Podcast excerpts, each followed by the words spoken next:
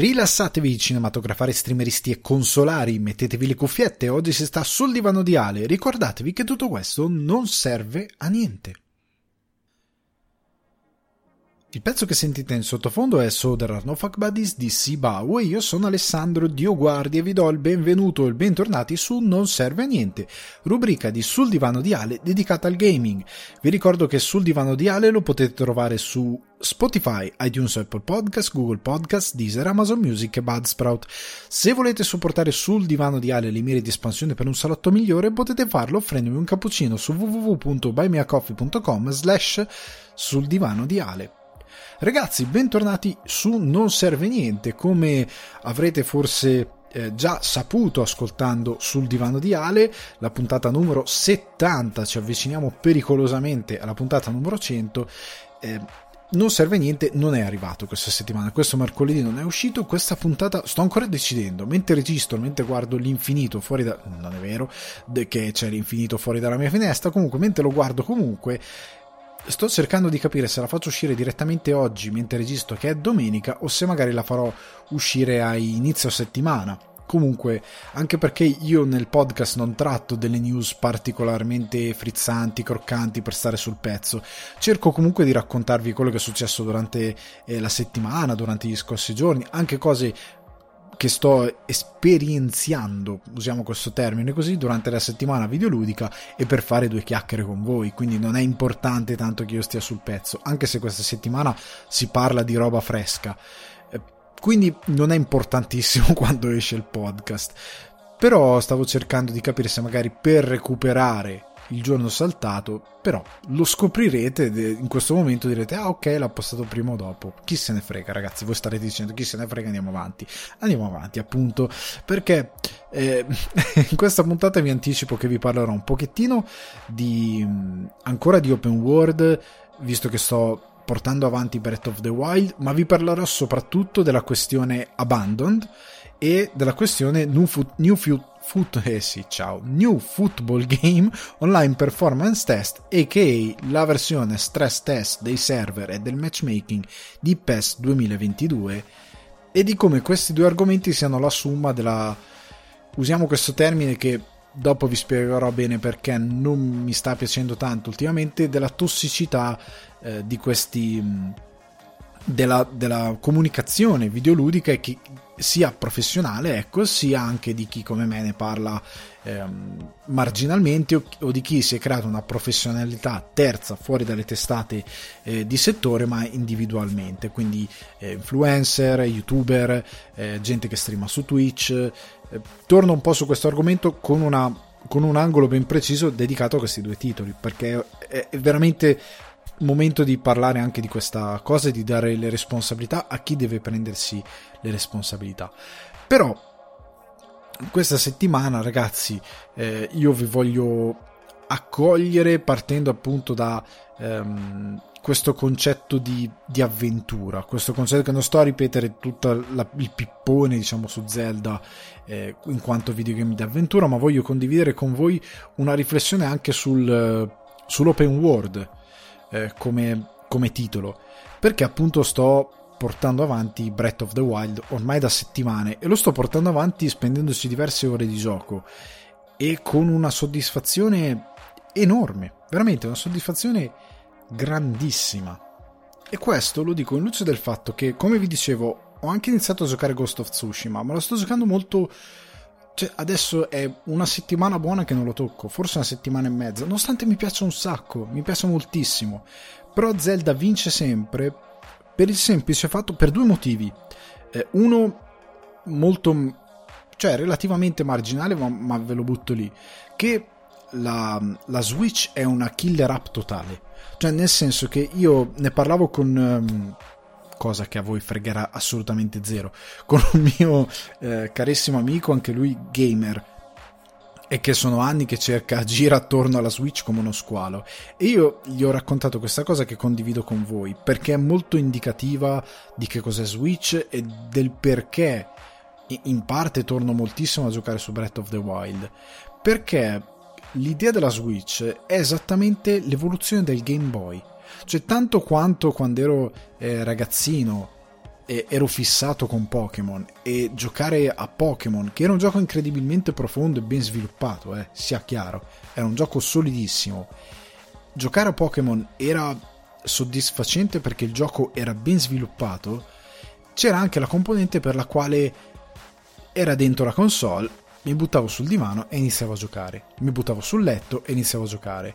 Stavo in cucina e iniziavo a giocare. Prendevo un autobus e potevo giocare. Non lo so, dovevo andare da qualche parte, avevo mm, non lo so, magari andavo con i miei genitori al supermercato, dico una vaccata a caso, c'era da fare 20 minuti di macchina, perfetto, portavo il Game Boy, in quei 20 minuti potevo giocare.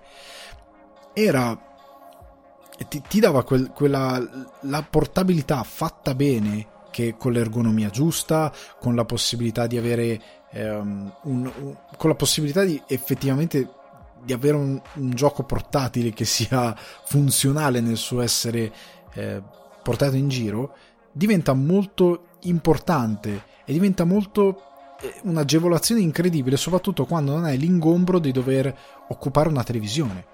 Cioè, io a casa mia, appunto, eh, non vivo in una reggia, abbiamo una televisione, quella del salotto. Se mia moglie vuole vedere qualcosa in televisione, può vedere qualcosa in televisione. Io mi prendo la Switch e me ne vado. E a volte, quando la televisione è libera, io prendo comunque la Switch e me ne vado. Cioè, co- comunque mi metto sul divano. Anche se lei non sta guardando la televisione. Lo sto giocando molto poco eh, sul salotto. Nel, sulla TV del salotto. Che per certi versi è un peccato perché è anche bellino da vedere Breath of the Wild. Però sta di fatto che preferisco fare così.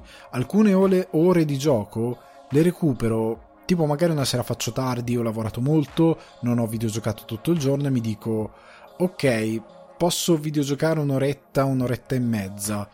Come la metto quest'oretta e mezza? Vado a letto, inizio a mettermi a letto, mi porto la Switch, mi metto le cuffie, gioco nel letto, quell'oretta, oretta e mezza, il tempo che mi rilasso, perché anche per certi versi, tranne le parti, se non ti metti a fare parti impegnative di combattimento è anche molto è anche molto distensivo Zelda nonostante abbia dei momenti souls-like però è molto distensivo ehm, come titolo. E quindi me lo porto lì e mi faccio la mia oretta oretta e mezza poi lo stacco e dico ok beh, adesso posso dormire sono soddisfatto. E questa è una cosa che dà, dà molto alla, alla possibilità di gameplay che è una cosa che ovviamente con PlayStation non puoi fare e, e lo puoi fare nonostante il titolo sia molto complesso perché Breath of the Wild non è un giochino. Però si presta comunque in, sorprendentemente a questa forma di portabilità. L'altro motivo per cui lo continuo a giocare è questo. Io ora sono arrivato a un punto eh, ovviamente dico cose senza spoiler, questa cosa la capirà sia chi non, non, lo gioca sia chi lo ha già giocato.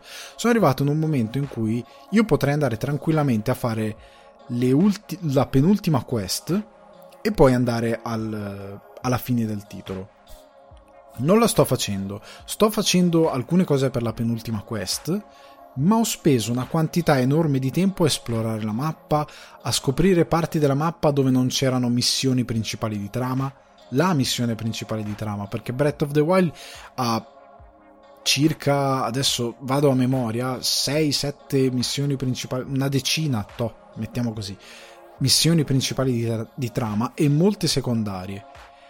Ed è un, un primato assoluto, nel senso perché molti altri titoli open world hanno un sacco di missioni secondarie, ma tendono ad annoiarti. Breath of the Wild, le sue secondarie sono quasi una conseguenza del tuo esplorare.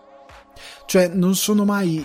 Anche la, la scelta dei sacrari, l'ho capita all'inizio, dicevo ok, però mi mancano i dungeon che però sono diventati i quattro, mm, chiamiamoli colossi, i quattro guardiani che devi andare a risvegliare, quelli sono diventati dungeon, più o meno, anche se un po' più, per certi versi forse un po' più semplificati, cioè non saranno mai, non sono mai a livello del, non lo so, il dungeon dell'acqua mi pare, quello mitico di Ocarina of Time che ha fatto bestemmiare tutti, per quanto era complesso.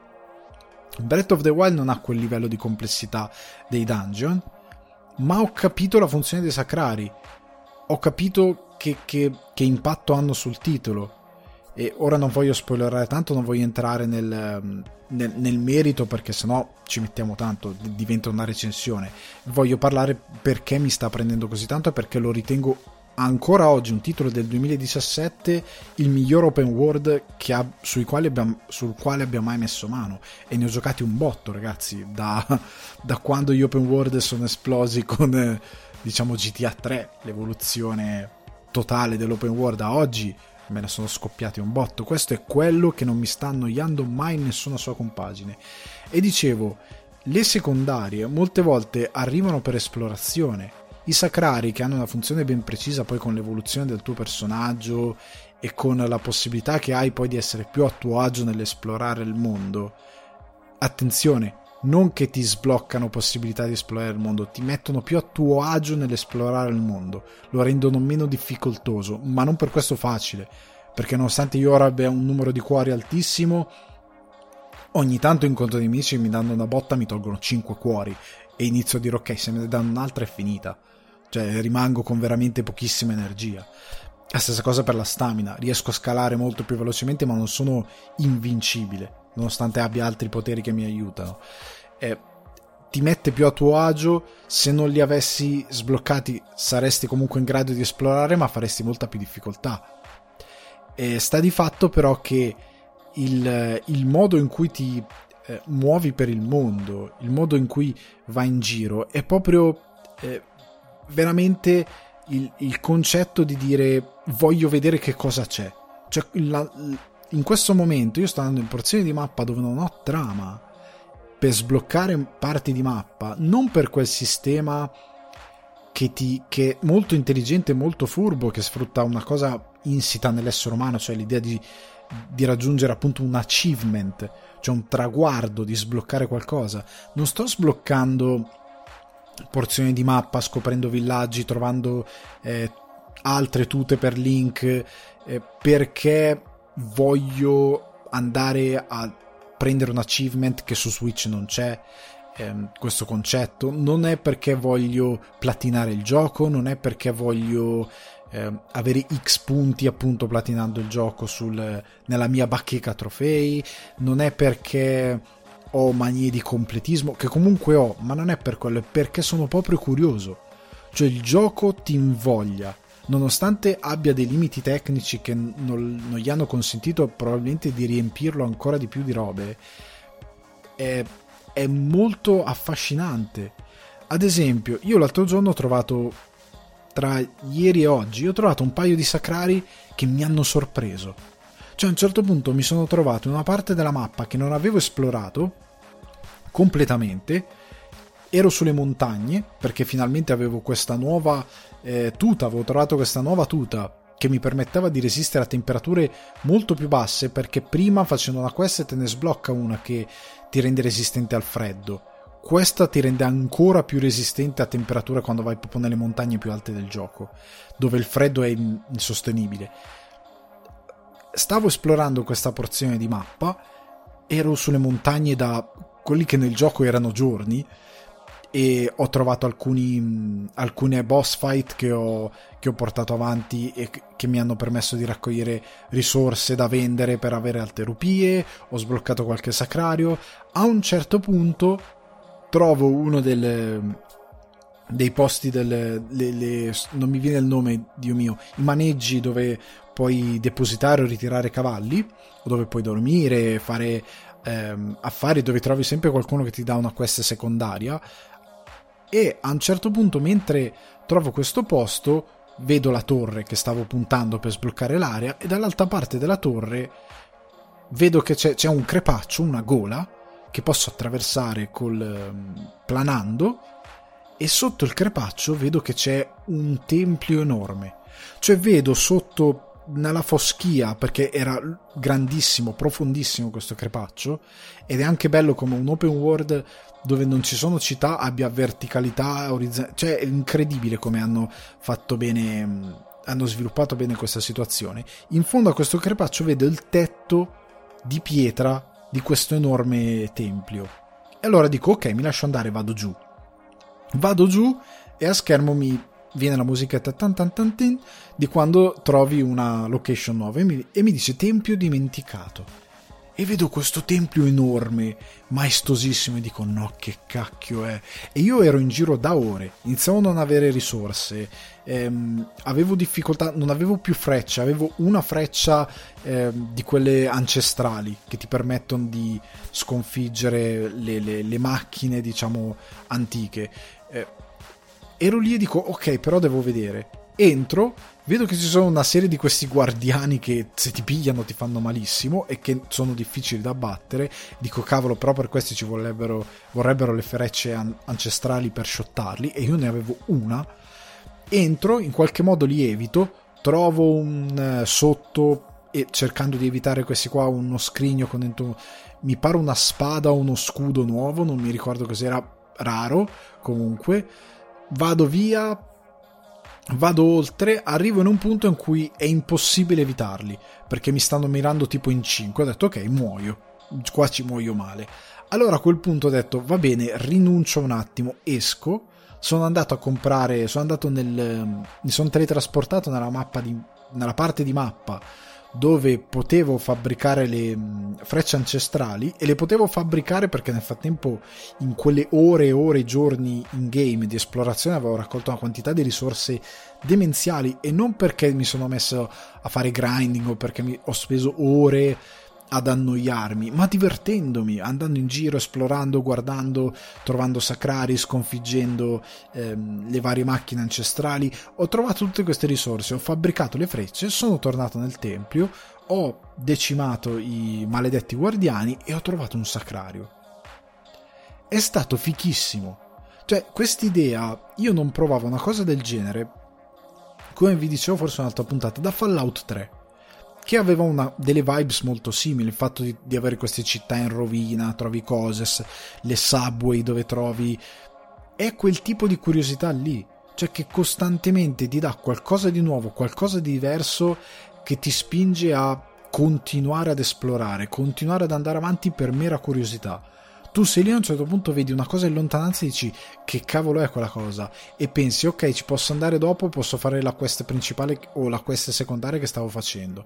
E una voce dentro di te dice no fallo adesso perché potrebbe essere una cosa che ti scorderai o che comunque ok vado vai e ti si apre un'altra parte completamente diversa di avventura anche perché la mappa è caratterizzata da un sacco di biomi.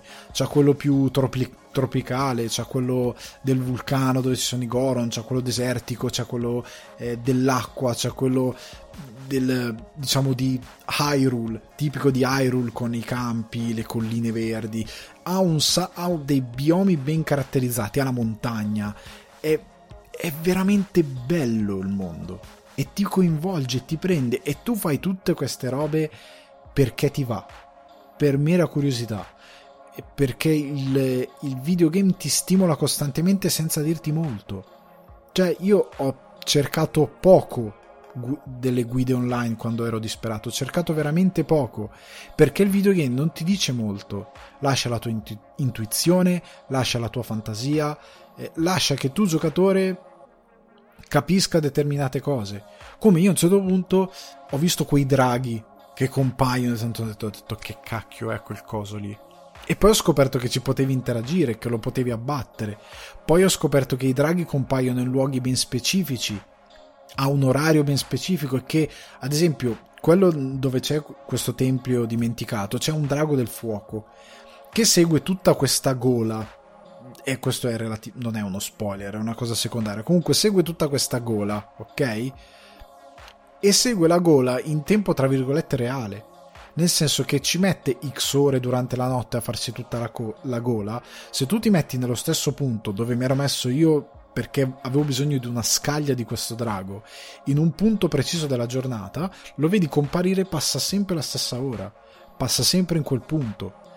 È, grandio- è un livello di attenzione a, a questa cosa che devi scoprire tu, che è enorme, altri giochi non ce l'hanno non hanno questo livello proprio di, di concezione di tanti piccoli eventi, tante piccole cose che nessuno ti spiega per filo per segno e che soprattutto devi scoprire tu con il tuo andando in giro, esplorando. Cioè hai una ragione di esplorare il mondo perché il mondo altrimenti non c'è un NPC. Cioè un qualsiasi altro gioco avrebbe piazzato un NPC che dice ah quel drago tipo, tipo Pozzetto con il treno. Eh il treno è sempre bello. Avrebbe messo uno eh il drago è sempre bello passa tutti i giorni da quest'ora a quest'ora e lo trovi lungo tutto questo cioè ti avrebbe messo uno spiegone.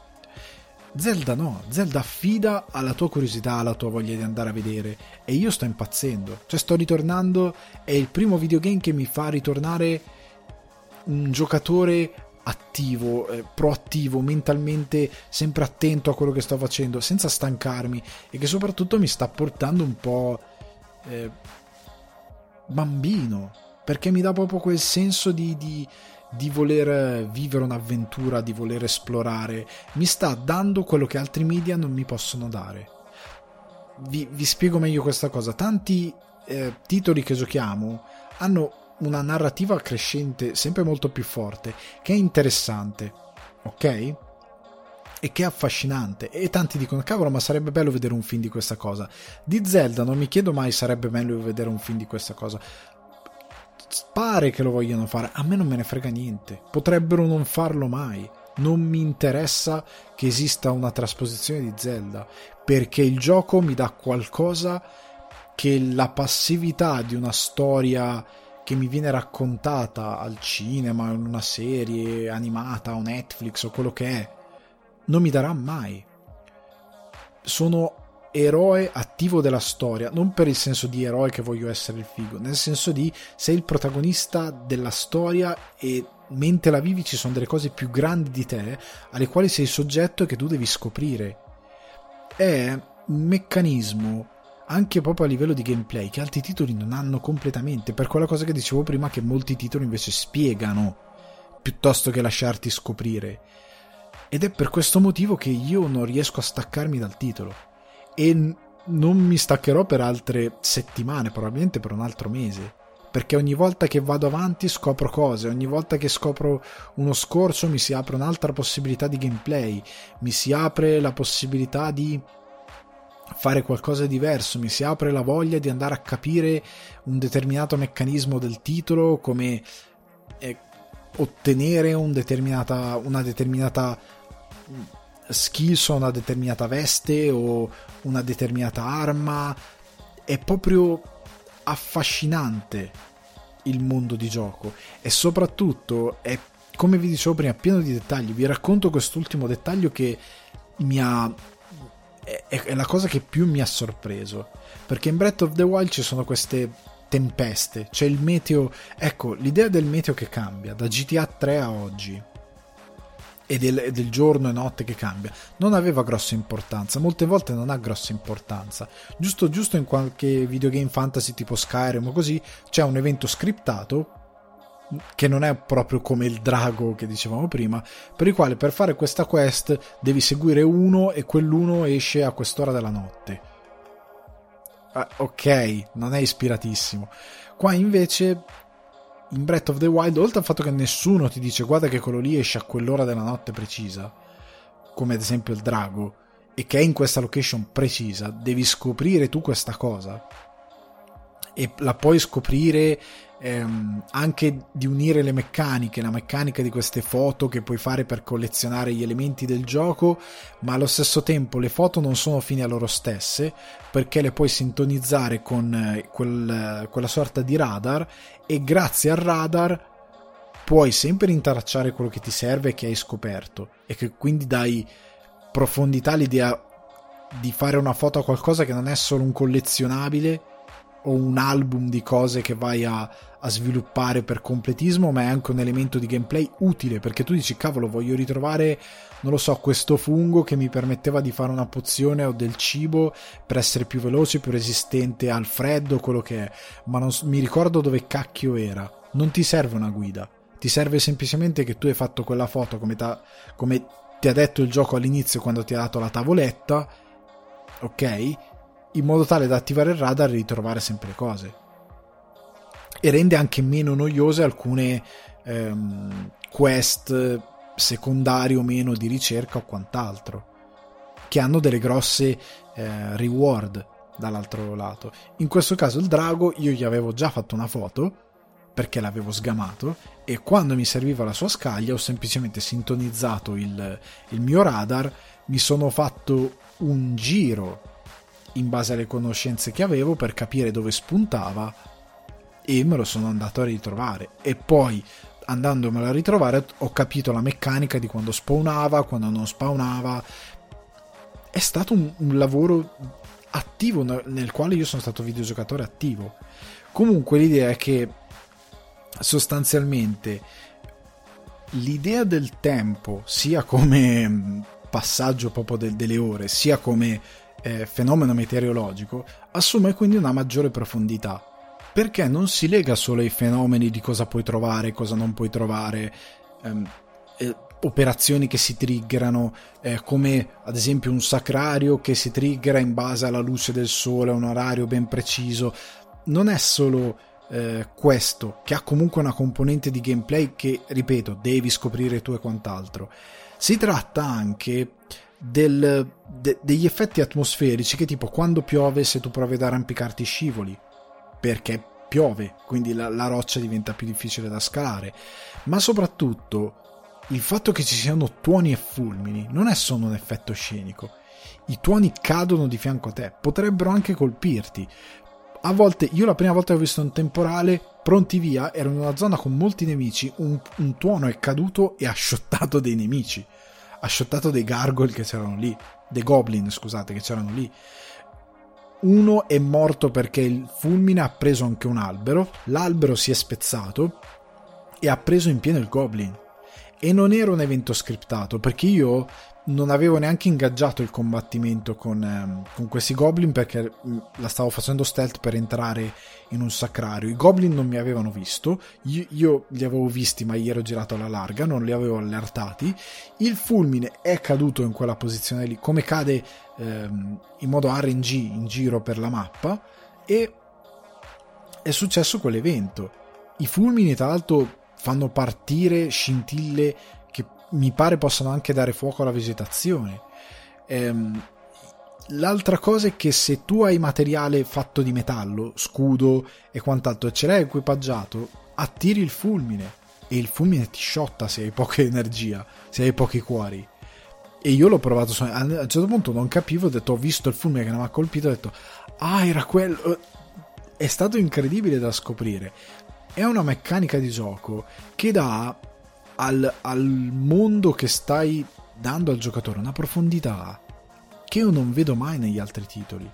Cioè il fatto che ci sia giorno e notte è sempre relativo, è sempre eh, un abbellimento puramente estetico. In Red Dead Redemption 2 non ha questa funzione giorno e notte, gli effetti atmosferici, c'erano relativamente. Eh, sono co- piccole cose molto precise a livello di gameplay eh, de- delle piccole, ecco, sono delle, eh, come posso dire, del, delle attenzioni di sviluppo che Rockstar ha messo nel titolo, anche a livello di fisica, di interazione con lo scenario, che sono ganzissime, ma che a livello di gameplay hanno un impatto molto relativo, quasi nullo. In Breath of the Wild, un titolo del 2017, siamo nel 2021, hanno un impatto enorme e ti fanno proprio tornare all'interno del titolo. Io questa cosa la sto dicendo anche se perché magari qualcuno mi sta ascoltando e non ha una Switch, oppure non ha, non, ha, una Switch ma non ha mai giocato Breath of the Wild. E anche per dirvi, ragazzi, anche se non avete mai giocato un Zelda, vi fate un'esperienza di gioco incredibile. Incredibile. Perché diventa, una volta che entrate in, questo, eh, in questa ottica, il gioco vi prenderà tanto. E io davvero vi invito a, a provare il titolo, a giocare il titolo, perché vi appassionerà follemente. E ripeto, a oggi 2021 io ne ho provati 2000 di e li ho finiti 2000 di titoli open world. E The Outer Worlds che ne parlavo l'altra volta in, occasione delle tre è stato aggiun- a- aggiungiato. Cosa stavo dicendo? È, sta- è stato annunciato il sequel. E, ehm, E io ho detto, cavolo, però io ho finito l'uno e non mi ha, mm, mio dio, non mi ha preso tanto. La stessa cosa vale per Horizon Zero Dawn, che ha un open world per idee, un open world diciamo molto vario, con dei biomi abbastanza diversi e con una logica di esplorazione similare a quella di Breath of the Wild che però non ha la profondità e il fascino di Breath of the Wild. Poche volte mi sono trovato a dire che cosa ci sarà lì, perché non c'è granché di interessante da esplorare con, il quale, con, con cui interagire. Mi ha lasciato un po' spiazzato. E, ed è un titolo che ha avuto grande successo con il pubblico. Tanti comunque lo amano per altre ragioni, perché sono altre ragioni il focus del titolo. Però mi piace incredibilmente tanto come Nintendo abbia messo nel suo concetto di open world un'attenzione così grande. Cioè, che poi diventa gameplay e che diventa gameplay principale ma anche secondario. Io ora probabilmente farò quest'altra, completerò quest'altra quest che tra l'altro mi serve scoprire e capire una meccanica per, per andare a, a capire come poterla completare, principale, una quest principale che mi serve per completare quella cosa dei, dei guardiani, ok? Dei, dei, di questi colossi, guard- sì, mi pare si chiamano guardiani. Intanto dei lapsus sui nomi de- di alcune cose di Breath of the Wild. Però comunque eh, voglio fare quest'ultima cosa che mi completerà un'ultima parte di, di, di questa quest principale e di questa sottoquest principale. E poi mi rimarrà quella del, dei ricordi che è molto bella anche quella da giocare perché ti sblocca parti di trama, perché credo che mi darà anche qualcos'altro. Sono e farò tutte queste cose, completerò anche alcune queste secondarie perché mi diverte farlo e perché il mondo è stimolante. Ed è una cosa che io veramente sfido qualsiasi developer a fare altrettanto. E io non vedo l'ora che arrivi il 2, perché il 2 ha anzi prendetevela comoda perché voglio venire bene, eh, anche se si parla di fine, cioè secondo me sarà fine 2022, non sarà inizio 2022, sarà fo- probabilmente forse Natale 2022, la butto lì. Però comunque sta di fatto che io voglio a- vedere nel 2 come l'aggiunta nel, nel, mondo del cielo che si ritorna un po' a Skyward Sword. Quindi tra l'altro ecco un piccolo consiglio. Se non avete giocato Skyward Sword e avete una Switch visto che ora arriva su Switch giocatevelo. Perché secondo me nel, in Breath of the Wild 2 titolo ancora non annunciato eh, a livello proprio di titolo nel senso non di gioco. Non si sa come si chiamerà però sta di fatto che Bre- eh, Skyward Sword è incredibilmente legato, visto che ci sono, c'è la Hyrule, è tutto Skyward Sword, se non mi ricordo male, è prima. È proprio l'inizio della, del mondo di Hyrule. Quindi il fatto che ora ritorni, ragazzi, vi può dare tante idee su, su come è strutturato il mondo di, di Zelda. Può collegare questi due estremi della saga. E quindi ve lo consiglio. Però ragazzi io sono, sono, in fermento, veramente, non avevo un interesse così grande per un titolo da dieci anni. Cioè, ci sono stati tanti di titoli che mi hanno appassionato, ma open world di questo tipo che mi hanno stimolato così tanto ad andare in giro a esplorare, eh? a, a, impegnarmi nell'imparare determinate meccaniche senza sforzo e divertendomi sempre, erano almeno almeno sì, dieci anni credo che non avevo una, un apporto proprio così di, di, di, voglia e non ero, che non ero proprio fe, felice di giocare un titolo, sono proprio contento di prendere in mano Zelda, è divertente. Passiamo però a, agli argomenti diciamo più nuovi di queste settimane che chiuderanno, eh, faranno parte dell'ultima mezz'ora del podcast. Abandon e New Football Game Online Performance Test. Performance Test perché io credo che questi due argomenti, quello che è successo e che sta succedendo attorno a questi due, siano una dimostrazione di come molte volte si dà, e lo faccio io stesso, si dà colpa all'utenza tossica di determinati comportamenti. Cioè, l'utenza videoludica io la ritengo una delle peggiori. Cioè, esiste una branca dell'utenza videoludica che è una bestia. Cioè, mi dispiace dirlo, perché ne faccio parte. Però una parte degli utenti è veramente becera e stupida e non so bene da cosa dipenda. In parte però credo, anche per, per molti episodi, ma anche per questi ultimi due, che sia colpa della stampa, che è fatta di adulti e che come per altri, ehm, per altri diciamo ambienti non ci guadagnano molto ad utilizzare questa tattica né a livello di click né a livello di guadagni né a livello di visibilità anzi negli ultimi anni stanno iniziando a prendere fortunatamente dei backlash piuttosto severi ed è giusto che sia così. E perché sostanzialmente il videogiocatore medio molte volte l'ho trovato becero. Cioè ricordate la cosa di Horizon del seguito di ehm, Horizon quindi Forbidden West con gente che ha fatto la versione di Aloy sostanzialmente instagrammata col filtro bellezza e con la faccia di una modella di Victoria's Secret che è una cosa che è senza senso. Solo perché nel, nel, nel filmato nel quale hanno, hanno utilizzato per mostrare qualcosa del gioco c'era un obiettivo che le faceva la faccia tonda per una questione di utilizzo di un obiettivo che ha una, una che deforma diciamo quello che è l'apparenza degli oggetti in primo piano cioè, per quella cosa qui tutti hanno iniziato a dire che Aloy era grassa, che era stata... Cioè, era una, è una cosa assurda.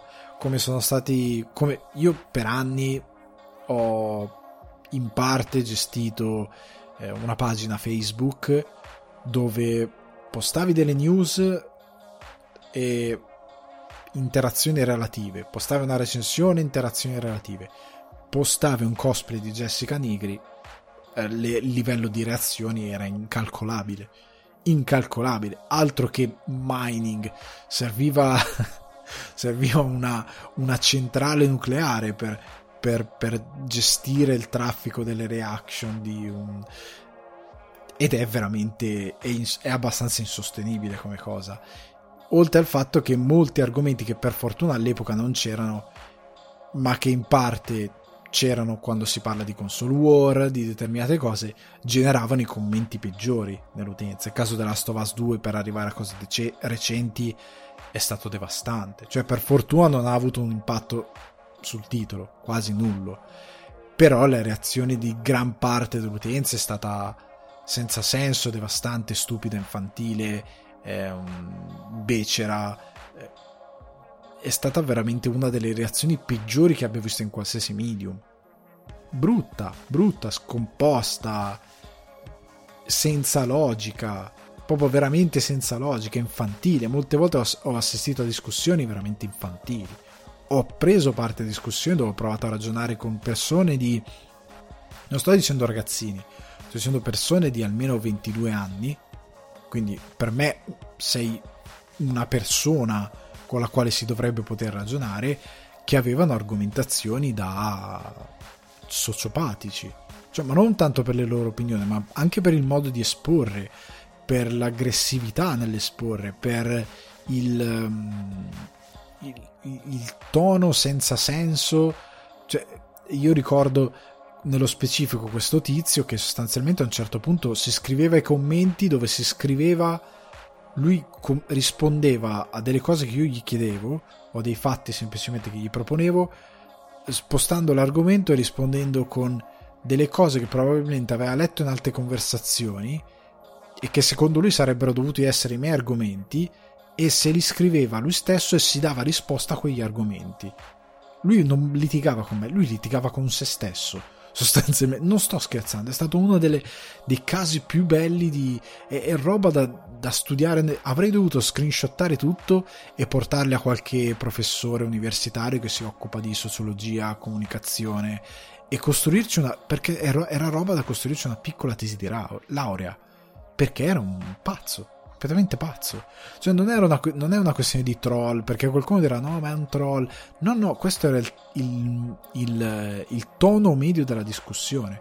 Cioè, questo era un utente che aveva passato giorni, giorni, giorni, nei quali evidentemente non ha niente da fare, a discutere solo di quello, aveva collezionato una serie di argomenti e li utilizzava quegli argomenti che sapeva già, si portava avanti sul discorso, anche se io quegli argomenti non li volevo toccare perché non erano il problema e è stato meraviglioso, era veramente folle. Comunque io ritengo che questi individui siano triggerati da come la stampa tratta determinate cose, da anni. Eh, e, e, si vede anche nei soggetti della mia età. Cioè, si, ci sono soggetti palesemente schierati verso dei brand, che per me è sempre una follia. Cioè, io non mi schiererò mai palesemente verso Microsoft mettendo luci verdi nel mio salotto, per il semplice motivo che è un brand, a me non me ne frega niente. Cioè, se fa una cosa che mi torna, come il Game Pass, che può essere una cosa positiva o meno, bene, ben venga, ok. Bravi, complimenti. Ma se 20 minuti dopo fa una vaccata, una cagnata, io li saluto e me ne vado. Cioè, la mia lealtà va a me stesso, come dovrebbe essere per voi in quanto consumatori. Cioè, la vostra lealtà non va mai a un brand a prescindere di quello che fa. La contrattazione, il brand non vi possiede, cioè siete voi che permettete al brand di esistere. Cioè, è questo il potere che, tra virgolette, avete in quanto consumatori. Cioè, voi dovete esercitare il fatto che se una cosa è bella, dite bravo, sei stato bravo, e se una cosa fa schifo, dite no, ragazzi, questa cosa è, in- è ingestibile, è inaccettabile, fa schifo. E io mi, ric- mi rendo conto però che per come si muove ora il mondo è difficile perché c'è stato questo discorso per talmente tanto tempo che per alcuni diventa controintuitivo il fatto di far valere la propria convenienza.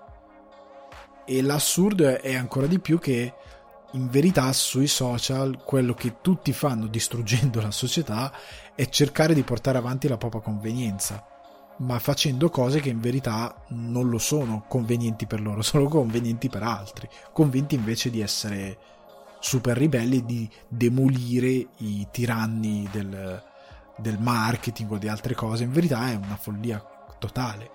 Venendo ai due casi in questione, entrando più nello specifico, una determinata tossicità è collegata a come si veicolano le notizie. Prendiamo il caso di Abandon. Abandon, eh, se non lo sapete, era uscito questo titolo, questo piccolo teaser di questo titolo esclusiva PS5 che doveva mostrarsi proprio in questi giorni con un'app che avrebbe consentito agli utenti PS5 di vedere eh, del motore, una dimostrazione non giocabile, però del motore in game che sfruttava l'hardware della PS5 di questo Abandoned. Ok, che però non è uscita. Non è uscita, il eh, game director Hasan Karaman è venuto eh, allo scoperto, non è venuto allo scoperto, è arrivato su Twitter e ha detto ragazzi mi dispiace con un video scusandosi che per via di una serie di bug e altre piccole vicissitudini non sono riusciti ad avere una qualità accettabile per fare questa presentazione e quindi è stato tutto rimandato. Perfetto. Allora, a questo punto questo titolo era stato presentato e per ragioni che un po' eh, sono colpa di questa software house che si chiama Blue Box Studios, che è una, uno studio indie a quanto pare olandese che ha comunicato malissimo. E ha comunicato malissimo perché non hanno palesato di essere uno studio indie effettivamente. Cioè, sono venuti fuori out of the blue, che fa ridere che si chiamano Blue Box Studio. Fuori dal nulla, senza avere granché, eh, praticamente nulla al loro arco di, che fosse d'appiglio per il pubblico, sono venuti fuori con questo teaser, titolo PS5 e quant'altro, Ehm, e, e, e, niente. E quindi la gente ha detto: Ma che cavolo siete? Cioè, hanno, hanno fatto questa comunicazione un po' assurda, azzardata. Tu sei nessuno, vieni fuori dal niente, presenti questo titolo, non, non hai nulla sul web che possa dare un record di cosa stai facendo, cosa hai fatto in passato, sono un po' oscuri. In più, il titolo mostrato, per me onestamente no, cioè io non ho anche capito l'hype che è stato costruito attorno, aveva delle Silent Hill vibes, il Silent Hill di Kojima. Apriti cielo. Perché la comunicazione oscura di questi Blue Box Studios più queste Silent Hill vibes, perché tutti ora vogliono vedere che arrivi questo cavolo di Silent Hill. Il pubblico sta aspettando, che lo sto aspettando anch'io, dico la verità, che arrivi un remake, un nuovo Silent Hill che sia possibilmente quello che stava facendo Kojima. C'è questa aspettativa folle che io non sto capendo. Che, cioè, da un lato la capisco, ma da un lato, ragazzi, lasciate stare. È andata. Arriverà un Silent Hill e speriamo sia buono. Ok? Sta di fatto che per via di questo si vuole vedere Silent Hill in tutto. Se domani Konami pubblica un teaser di che cavolo ne so, eh, remastered di, di PES di PES 6, la gente eh però però è un po' Silent Hill. Cioè siamo arrivati a questo punto. E quindi in questo teaser che secondo me non era per nulla Silent Hill. Z, per me non c'aveva assolutamente niente. Era un eh, se voi lo andate a guardare è un horror apparentemente in prima persona anche con grafica che evidentemente essendo in sviluppo è anche acerba per certi versi che ha una foresta. Cioè potrebbe essere The Blair Witch Project più che Silent Hill. Ha delle cose sì ha qualcosina che poi strecciando molto la fantasia arrivare a pensare a Silent Hill. Ma io non ci ho visto granché. Poi magari mi smentirà il tempo. Però sta di fatto che tutta questa serie di cose hanno portato a speculazioni sul fatto che questo fosse il nuovo titolo di Hideo Kojima e che fosse un nuovo Silent Hill. Quando, se voi andate a leggere le, le teorie, sono molto tirate per i capelli. Molte sono smentite da tante cose. Molti hanno continuato a sostenerlo anche dopo che questo eh, Hassan Karaman è sbucato sul web mostrandosi in volto e parlando, che è il game director di questo titolo e degli, dei Blue Box Studios. Tutti hanno iniziato a dire no, è un attore come per Phantom Pain. La differenza è che con Phantom Pain, che lui, che il tipo, il developer che stava sviluppando per questa ehm, Blue Whale, no, no, Blue Whale, eh, Big Whale, non mi ricordo di Whale Studios, qualcosa con le balene quando all'epoca ci fu quella trovata di Kojima, che era per certi versi più palese perché, cioè, quale, quale developer si mostra con il viso bendato come il protagonista del teaser? Si sarebbe mostrato senza bende, magari si sarebbe mostrato con la bende, poi se le sarebbe tolte. Era chiaramente qualcosa per prenderti in giro, ok? Era un po' più palese per certi versi. In questo caso sono state delle connection incredibili che hanno fatto dei 2 più 2 molto forzati, dei 2 più 2 che fanno 74, ma la gente hanno deciso che fanno 4 per decidere che questo era il nuovo titolo di Kojima, che stando anche alle news di qualche mese fa, Kojima aveva proposto un nuovo titolo a Sony e Sony gli ha detto no, chiaramente. Quindi a quanto pare non può neanche essere quello, perché Kojima è con in mano un nuovo titolo che Sony non gli vuole far fare parliamoci chiaro, e questo è esclusiva PS5. Ma stando a tutto questo, eh, questo problema, un po' la comunicazione oscura di eh, Blue Box Studios, che non è proprio lodevole, un po' il comportamento della stampa, che ha marciato sui gruppi Reddit, sulla voglia di avere click, sono settimane che circolano Abandon è Silent Hill, Abandon è settimana, oddio, è una settimana buona che bombardano e non se ne appoggia più. E, e avete veramente marcato la mano. E questo titolo se esce che sembra genuinamente sviluppato da questi Blue Box Studios un titolo indie una, una casa indie che sviluppa un titolo indie quando esce a fine agosto magari dovrebbe mostrarsi un poco più in là. Quando poi esce e scoprite che non è davvero Silent Hill fate come per The Last of Us 2 e molti altri titoli che andate su Metacritic a mettergli 0 il giorno della release? Perché vi sentite presi in giro da voi stessi? Perché tutto questo casino mediatico è stato creato dal pubblico, in modo del tutto indipendente, e dalla stampa, che ha deciso di non ci sono notizie, non abbiamo traffico, maciniamo visual su questa cosa. La stessa cosa vale per chi fa titoli online. Su YouTube, ah, nuovo Silent Hill, Kojima, faccione di Kojima nella preview del video su YouTube è tutto super forzato. Non c'è, io ho visto anche qualche video, magari anche di qualche testata, parlo anche di testate americane, eh? non fate il collegamento, sta parlando di questo sito italiano, perché io ad esempio nella news che, nella cosa che discuterò poco dopo, ho messo screenshot di Eurogamer.com e di IGN.com, se non ricordo male, che hanno fatto dei titoli inventati su una cosa che non è quella. quindi si parla di tutto il mondo, non sto parlando dell'Italia.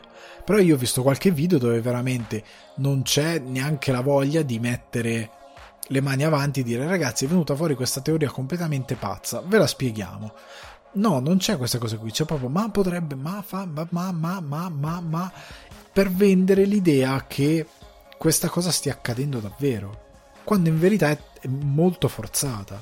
E questa potrebbe fare male ad Abandon, che già non sembra un titolo brillantissimo dall'anteprima, da quel poco che si è visto, ragazzi, a me non sembra un titolo brillantissimo.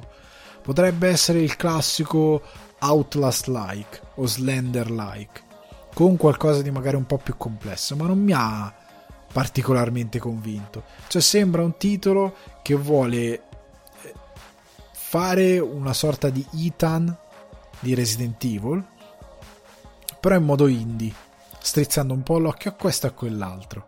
Magari proprio a Silent Hill, siccome non c'è un Silent Hill in giro, creiamo il villaggio, la gente matta, la voce della bambina fuori campo. Poi tra l'altro sembra un survival, proprio un survival con meccaniche vecchio stile. Potrebbe essere a livello di titolo, per quanto mi riguarda, una ciofeca paura. Perché potrebbe essere la cosa più vecchia del mondo. Potrebbe. Come potrebbe essere che in verità magari è davvero Silent Hill. Io non ci credo tanto. Come non ci credo che sia il nuovo titolo di Kojima. Che credo che abbia in serbo altro. Sta di fatto che andando avanti con la tossicità che viene creata dalla stampa, tutte queste reazioni del pubblico, se domani il pubblico andrà a distruggere Abandon mettendogli zero su Metacritic, ah perché non è Silent Hill come avevo pensato io da solo?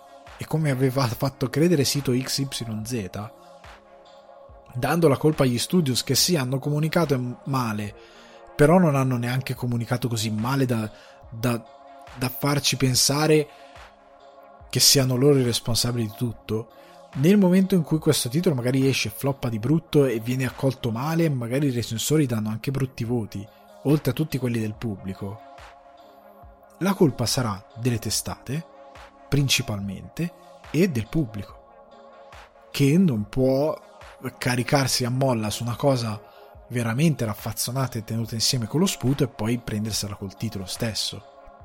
È quello che io dico.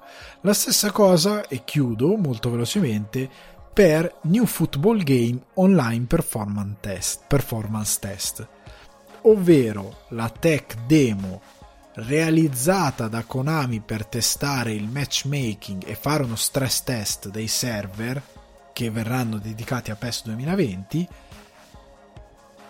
che è stata diffusa questa settimana chiamandolo New Football Game Online Performance Test. Non c'è scritto PES 2020. Andate sul sito di Konami, c'è uno sfondo verde con scritto New Football Game Online Performance Test e nelle caratteristiche c'è scritto che non rappresenta il nuovo titolo di Konami, che è relativo al nuovo titolo di Konami che arriverà e che verrà annunciato il 21 luglio tra un mese c'è una data. Non è che non ci sono informazioni, informazioni ci sono e c'è scritto palesemente che questa non è una demo del titolo, che ripeto verrà presentato il 21 luglio e che è una beta realizzata per fare un online performance test dei server e del matchmaking.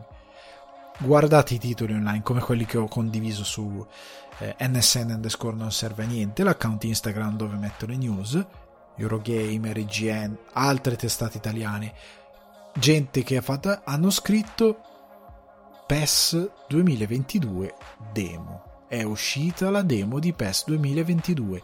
Cosa ne pensiamo della nuova demo? C'è qualcuno che ha fatto una sorta di, di preview su una cosa che ragazzi se voi guardate i video ma se anche scaricate la demo e la provate è chiaramente un titolo acerbo. Cioè le, le texture del ca- campo verde cioè, è, è a bassissima definizione. Cioè pare quasi una superficie liscia. I giocatori stessi non hanno definizione. C'è qualcosina di quelle che, siccome Konami ha sviluppato, ha usato un nuovo motore di gioco per creare, ha voluto svecchiare ulteriormente, perché i due capitoli già avevano cambiato il modo di, la fisica di PES e quant'altro. Ha voluto cambiare ulteriormente il motore di PES. Qualcosina si intuisce, ma il gioco è chiaramente non finito. Cioè, non non finito, è neanche... Cioè, è veramente in fase embrionale questa demo che ti viene data, perché quello che si vuole testare non è il gioco in sé per sé, è proprio le performance online. Ed è stata caricata una versione del gioco, è stata data una versione del gioco super, credo sia alfa proprio, per darti la possibilità, spoglia di tutti i dettagli, per darti la possibilità di vedere come funziona e avere uno scheletro di quello che è il gameplay a livello di gioco. Ma non è la versione finale, non è PES 2022 non lo rappresenta, altrimenti avrebbero scritto PES 2022 Online Performance Test. No, è New Football Game, che non è un titolo diverso, è sempre è PES 2022, ma non, è, non rappresenta il risultato finale, quindi scrivere PES 2022 sarebbe stato un danno. Cioè a questo punto, come ha detto eh, giustamente Falconero, a questo punto Konami dovrebbe dire ok, Eurogamer non ha fatto... ha scritto che era PES, perfetto, tu la chi non la vedi IGN, chi non la vedi? Eh, perché ragazzi, cioè a un certo punto le, le compagnie videoludiche devono iniziare quando diventa, eh, quando la stampa inizia a, a, a, pisciare fuori dal vaso, scusate se vado su questi termini eh, danteschi, a un certo punto inizia a entrare la necessità di doverli eh, dover interrompere determinati rapporti, perché questo può creare un danno a quello che è PES 2022, soprattutto quando sei un'azienda che sta cercando di competere con FIFA, che pure che mette davvero degli omini stecchino in 2D disegnati, il gioco a 70 euro lo vende lo stesso. Cioè, è questa la cosa assurda, perché Konami sta combattendo contro il fandom assoluto di FIFA con gente che nonostante le ultime due versioni di FIFA siano state diba- disastrose, disastrose a livello tecnico, a livello di... Oddio, quella 2021 un pochettino meno, ma le due precedenti orripilanti. C'è gente che l'ha definito un gioco meraviglioso, fatto benissimo, ah, stupendo. Cioè, cioè, ha una fanbase di folle, completamente folle, che lo difenderebbe qualsiasi... a costo di... della vita che è quello che dicevo prima, non legatevi ai brand, legatevi a quello che, che effettivamente è fatto bene, vi piace e vi soddisfa. E comunque cercate di mantenere una dignità, nel senso che se una cosa è fatta male, è fatta male. Che questo riguarda tutti i super, il fandom di Assassin's Creed, che per anni ha buttato fuori titoli costruiti veramente con l'accetta e che però vengono no no ma è bellissimo no è, stup- è stupendo non capisci tu dici cose inesatte no? dici cose inesatte cosa che il titolo è, è un disastro nucleare, è una, è una landa nucleare distrutta dalle radiazioni. E cosa stai dicendo? Comunque, eh, in questi casi qui io credo che a un certo punto le compagnie, anche una compagnaccia come Konami, che per, per me è imperdonabile per come si è comportata con Kojima, deve a un certo punto però ehm, proteggersi per certe, per certe cose, perché questo, crea, questo tipo di atteggiamenti crea i problemi. Cioè crea la gente che va su Metacritic e mette zero, crea gli estremisti, eh, vedi tutti ora i fan di FIFA, vedi, vedi fa schifo PES, guarda che robaccia. Cioè, sicuramente ci sarà quel tipo di reazione, sicuramente ci sarà eh, quello che si informa ma- marginalmente perché l'utente medio di FIFA c'è gente che compra la console solo per giocare a FIFA. Cioè l'unico titolo che compra perché vuole il gioco di calcio e poca altra roba. Quel tipo di utente che non si informa e che è tanto e che è grande e vede, vede scritto PES 2022, magari in passato giocava PES, vede quella roba lì, non approfondisce più di tanto, non, non lo compra. Non lo compra il titolo. Lo, gli mette una croce sopra già a luglio a fine giugno, primi di luglio, gli metterà una croce sopra e dirà no, sta roba no, è troppo, non ci sto. Capite quello che sto dicendo? È un problema di cavolo, non abbiamo è sempre quello, non abbiamo news, eh, siamo veramente in un periodo di, di, calma piatta. A posto di fare, come vi dicevo in passato, al posto di avere uno che magari fa, non lo so, fa un lavoro, andiamo un po' indietro prendiamo una saga, prendiamo una saga, la approfondiamo e ne parliamo. Cioè, come, eh, come molti di voi sanno, io lavoro per cinefax.it.